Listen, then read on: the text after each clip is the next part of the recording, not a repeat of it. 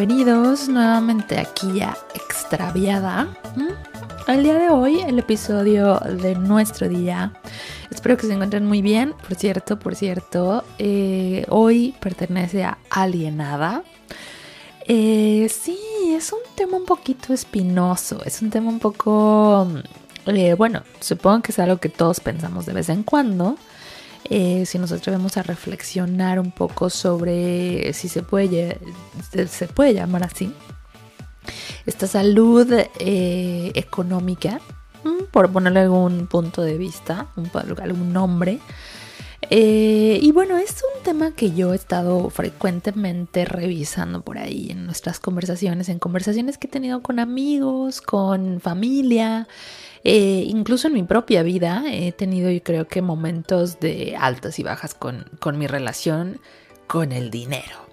¿Qué es el tema de hoy? Es de lo que vamos a hablar. Les voy a tratar de dar algunos datos, algunas, eh, sí, algunos, algunos temas, algunos, algunas ideas para que se lleven un poco a reflexionar con eh, lo que tiene que ver con la psicología y la salud mental detrás del dinero. Comenzamos. Bueno, después de esta pequeña introducción que les decíamos, que les decía por aquí. Eh, bueno, antes que nada quiero contarles por qué me salió la idea de, contarles un poquito acerca del dinero. Eh, recientemente, eh, una de mis mejores amigas, una de las personas que más quiero, ha tenido algunos, algunos problemillas de económicos eh, y bueno, me, puse a pensar un poquito más que nada en la situación que ella tiene desde hace un tiempo, eh, pero también me puse a pensar en mi misma situación, en la misma situación económica que yo he tenido a través de los años, que, o sea, cómo han sido ese, esto de las finanzas, cómo me he sentido acerca del dinero. Y, bueno, cuando lo he platicado con otras personas, eh, me parece muy gracioso porque esto del dinero, o sea, incluso hay hasta gurús en, YouTube, los pueden encontrar y por todos lados, que te dicen cómo hacer más dinero, te, dan la fórmula para tener una economía wow y para empezar un negocio y para ser entrepreneur y, y bueno, hay una, una eh, realmente una religión dedicada al dinero en muchos aspectos, dado que pues sí, tenemos que aceptarlo, el dinero es una de las cosas que mueven más, eh, ¿cómo se puede decir? Más, más eficientemente, más rápido. Vemos eh, esos cambios en el mundo que ocurren con el dinero de una forma muy sustancial a, por ejemplo, cómo va cambiando el mundo cuando decidimos cambiarlo con, eh, no sé, con otro tipo de, de, medios, ¿no? Entonces, eh, bueno, primero creo que esto es una de las cosas que más me hace reflexionar sobre cómo es esta psicología y cómo son nuestras emociones hacia el dinero y cómo quizá tendríamos realmente que pensar hacia el dinero. Entonces, bueno, volviendo un poco al tema de mi vida, eh, ha habido momentos en los que creo que como todos, eh, yo no he tenido nada de dinero, así ha sido como ah, finanzas terribles, y ha habido momentos en los que me ha ido un poco mejor. Ahora, estos años, estos últimos años ha sido muy difícil dado que hemos tenido una pandemia. Por supuesto que muchos se han visto en, en, el en momentos dificilísimos. Eh, y no podemos atribuir el que, pues obviamente nuestras finanzas han ido mal a únicamente, digamos, el cómo vemos el dinero o el cómo nos sentimos respecto al dinero, etcétera, etcétera. Ahora, hay muchas personas que realmente tienen una especie de resistencia hacia el dinero, que lo ven como algo malo, que lo ven como algo que no debería existir. Eh, y muchas de estas personas tienen una mala economía por esto, ¿va? Porque a final de cuentas, no todos tenemos una relación con todo. Eso es a lo que voy. Tenemos una relación con nuestro cuerpo, tenemos una relación con las personas con las que trabajamos, con nuestros mejores amigos, con nuestra pareja, con el mundo, con la ciudad donde vivimos y también tenemos una relación con el dinero. O la ciudad o el lugar donde vivimos, no todo el mundo vive en, ciudad, en ciudades afortunadamente. Entonces, eh, bueno, este podcast va de la idea de hurgar un poquito, reflexionar. De una vez quiero decirles, no les voy a dar tips eh, de cómo tener más dinero. Si eso es lo que estaban buscando, un gurú que les diga, oye, mira, así vas a tener más dinero. No, sino que simplemente la meta de este podcast es llevarlos a reflexionar un poco sobre su, su, propia situación con el dinero, cómo se sienten con el dinero y de ahí tal vez encontrar, digamos, si esto tiene que ver con que sus finanzas sean buenas o sean malas. Y de ahí en fuera quizá sí pueda eh, contribuirles a este podcast con algunas ideas que quizá les hayan mejorar, les hagan mejorar esta situación económica que tienen, pero no es un top 10 de las cosas que puedes hacer para mejorar tu dinero, para tener más dinero, ¿vale? Este no es un podcast de eh, magia ni de eh, cómo hacer para tener más dinero, ni soy una gurú del dinero, ni mucho menos, ¿vale? Simplemente es una idea, son ideas que pues como bien lo dice el nombre de este podcast, siendo una persona extraviada, intento reflexionar, intento encontrar, intento conocer y compartirlas con ustedes, los que me escuchan, a ver si también a ustedes les sirven. Entonces aquí va. Encontré dos artículos muy interesantes que hablan primero de cómo, es cómo son nuestras emociones con el dinero. Pues, tienen un ejemplo aquí de que, por ejemplo, nos imaginemos que estamos en la fila del supermercado, estamos esperando el turno para pagar y estamos viendo cómo están pasando todos los productos, los alimentos, etcétera, etcétera. Y cuando ya tenemos casi todo empacado, pues sacas tu tarjeta de crédito o de débito para pagar o lo que sea y en la caja dice, la tarjeta está rechazada. ¿Cómo se sentirían si les pasara eso? ¿Qué es lo que te pasa por la cabeza? ¿Qué sientes? Bueno, yo por ejemplo en ese momento pues obviamente de alguna forma me daría un poco de pena, es lo que yo pensaba. Empezaría a decirle, no, pero sí tengo dinero, pero sí, de hecho me ha pasado. Me ha pasado que tengo dinero en la tarjeta y llego y estoy pagando en un restaurante o en una tienda o lo que sea y la tarjeta está rechazada porque la terminal del restaurante no sirve o está defectuosa o lo que sea, ¿no? Pero lo interesante es que la primera sensación, las primeras emociones que tenemos es vergüenza. Nos da como una especie de mini ataque cardíaco porque eh, pues nos vemos como obligados a justificarnos. ¿Y por qué tendríamos que vernos obligados a justificarnos? El no tener dinero no es motivo de vergüenza. Entonces, eh, aquí en este artículo dice que los expertos financieros y las expertas financieras nos dicen que el miedo, la vergüenza y la ira son las emociones más comunes y frecuentes alrededor del dinero. Obviamente, el sentir este tipo de cosas, por ejemplo, cuando nuestra cuenta está a punto de quedarse en cero, cuando no podemos pagar, cuando tenemos un gasto imprevisto, pues es tener justamente este temor, esta angustia. Y eh, se supone que este tipo de sentimientos es eh, realmente lo que no nos hace tener una buena relación a final de cuentas con el dinero y con nuestra economía. ¿Vale?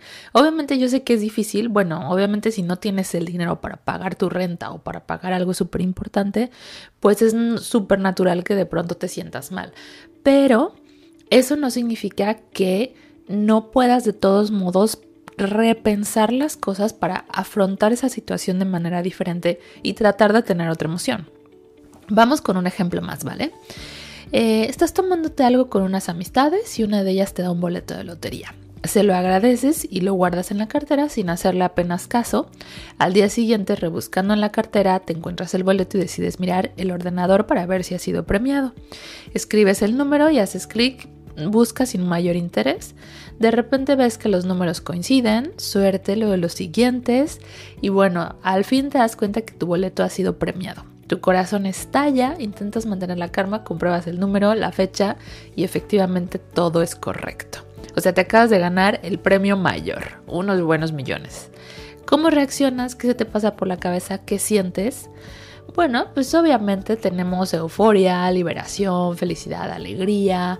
Em, entonces aquí también tenemos el otro lado de la cara del dinero, ¿no? O sea, son extremos de felicidad. Por ejemplo, en este caso que tuviéramos muchísimo dinero. Y en el extremo del, del otro lado, de cuando no teníamos el dinero para pagar en el súper, pues era esta frustración, esta guía y todo este tipo de cosas que son difíciles para nosotros. Entonces, eh, este tipo de emociones es cuando realmente eh, están eh, totalmente relacionadas a, a las historias que nos contamos del dinero.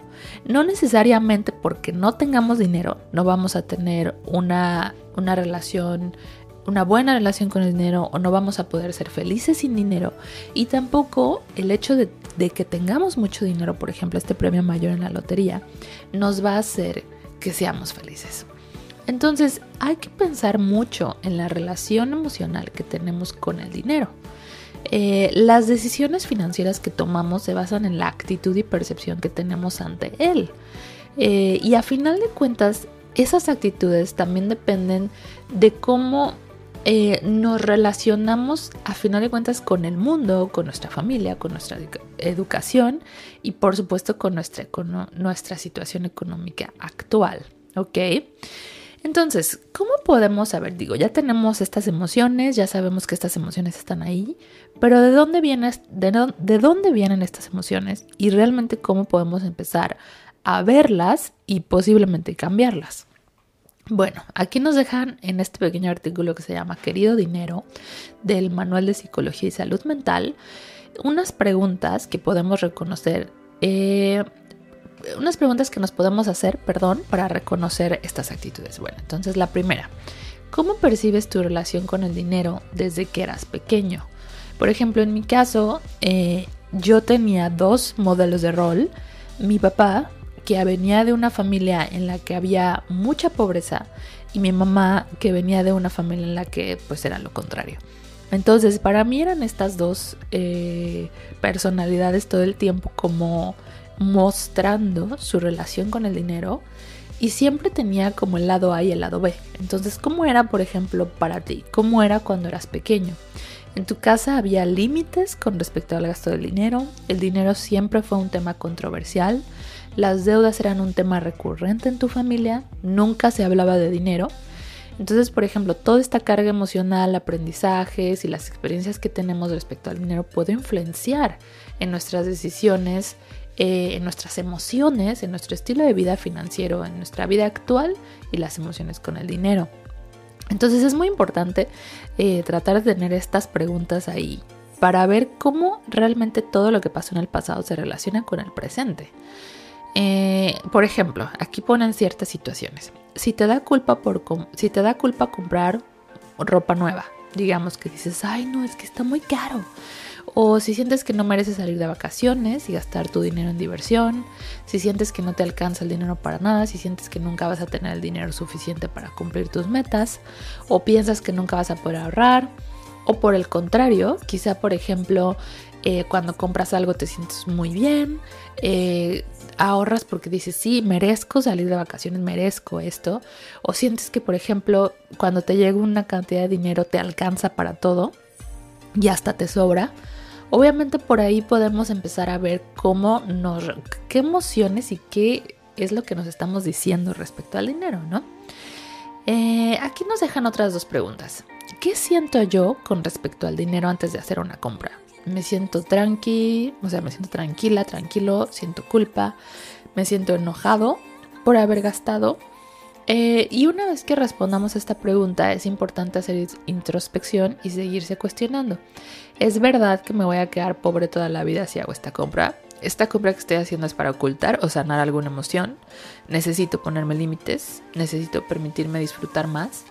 Entonces, hay que cuestionarse estas cosas y sacar nuestras propias conclusiones, ¿ok? Aquí tenemos algunas acciones que perjudican nuestras compras. Procura no comprar si sientes mucho estrés. Evita comprar si te, si, te sientes triste. Procura no comprar si tienes hambre. No compres si estás enojado. No permitas que una emoción sea lo único que domine tu razón de compra.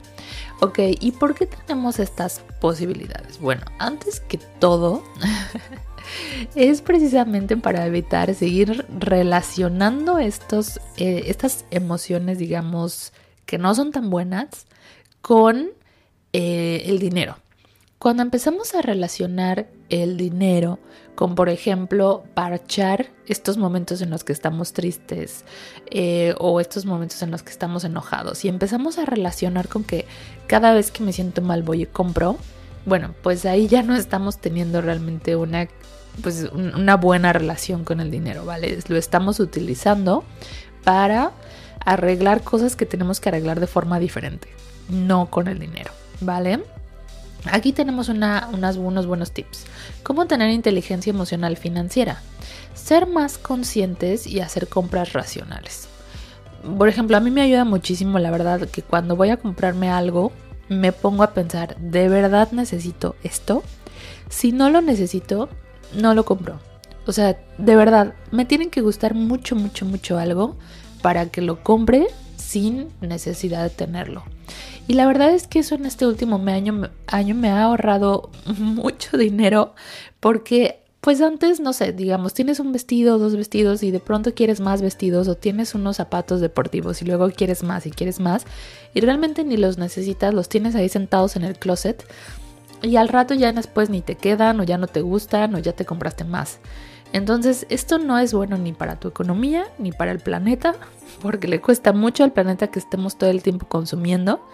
Y además, después realmente puedes utilizar ese dinero para hacer algo que te deje más satisfacción que en ese momento simplemente hacer una compra. Puedes utilizar ese dinero, no sé, para ayudar a un amigo, una amiga, para irte de viaje, para apoyar una fundación, yo qué sé, hay muchas formas de utilizar el dinero de una forma eh, en la que nos deje un mejor sabor de boca que simplemente estar comprando de más. Bueno, otro tip, nunca te dejes de hacer preguntas. Esta es la forma en la que realmente conocemos esa relación con el dinero, el reflexionar sobre eso. 3. Explora con detenimiento de dónde es que vienen esas creencias de carencia o cualquier etiqueta que le pusiste al dinero.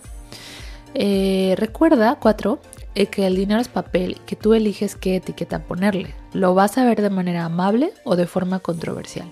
5. Ponte en acción para tener distintas fuentes de dinero y suelte el dinero con la confianza de que regresará. 6. Normalicemos ir a terapia pareja o individual para hablar de dinero. Ir a terapia sana. Sí, realmente creo que eh, cualquiera de, las, de los reflejos de nuestra vida que no nos esté gustando es algo digno de llevar a terapia y de rascarle y de empezar a ver cómo podemos ir eh, sanándolo o por lo menos reflexionándolo que simplemente ir guardando esas emociones debajo de la alfombra. Creo que eso no está bien. Eh, entonces, si también de pronto ustedes sienten que tienen esa relación, por ejemplo, en el, en el sentido de carencia con el dinero, ¿no? Eh, creo que es muy importante también llevarlo por ahí y pues intentar como y saber sobre todo de dónde viene esta relación de carencia, de dónde, por qué creemos que no tenemos suficiente dinero, que no nos lo merecemos. De algún lado viene. Y la cosa es buscar esto.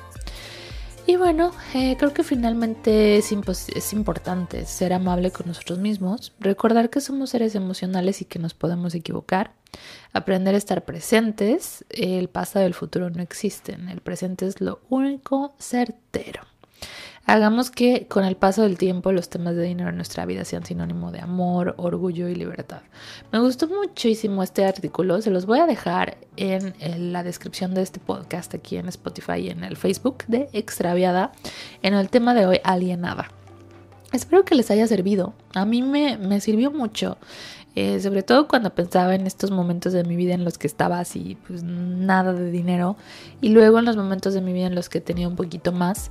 Eh, pero sobre todo me sirvió mucho para pensar realmente en, cómo esta parte de nosotros, que es tan importante porque a final de cuentas sabemos que el dinero mueve al mundo eh, de muchas formas. Bueno, yo creo que el amor mueve al mundo, pero sabemos que el dinero pues es una cosa que está constantemente ahí, eh, que tenemos que trabajar para tener dinero o hacer un negocio o esto o el otro.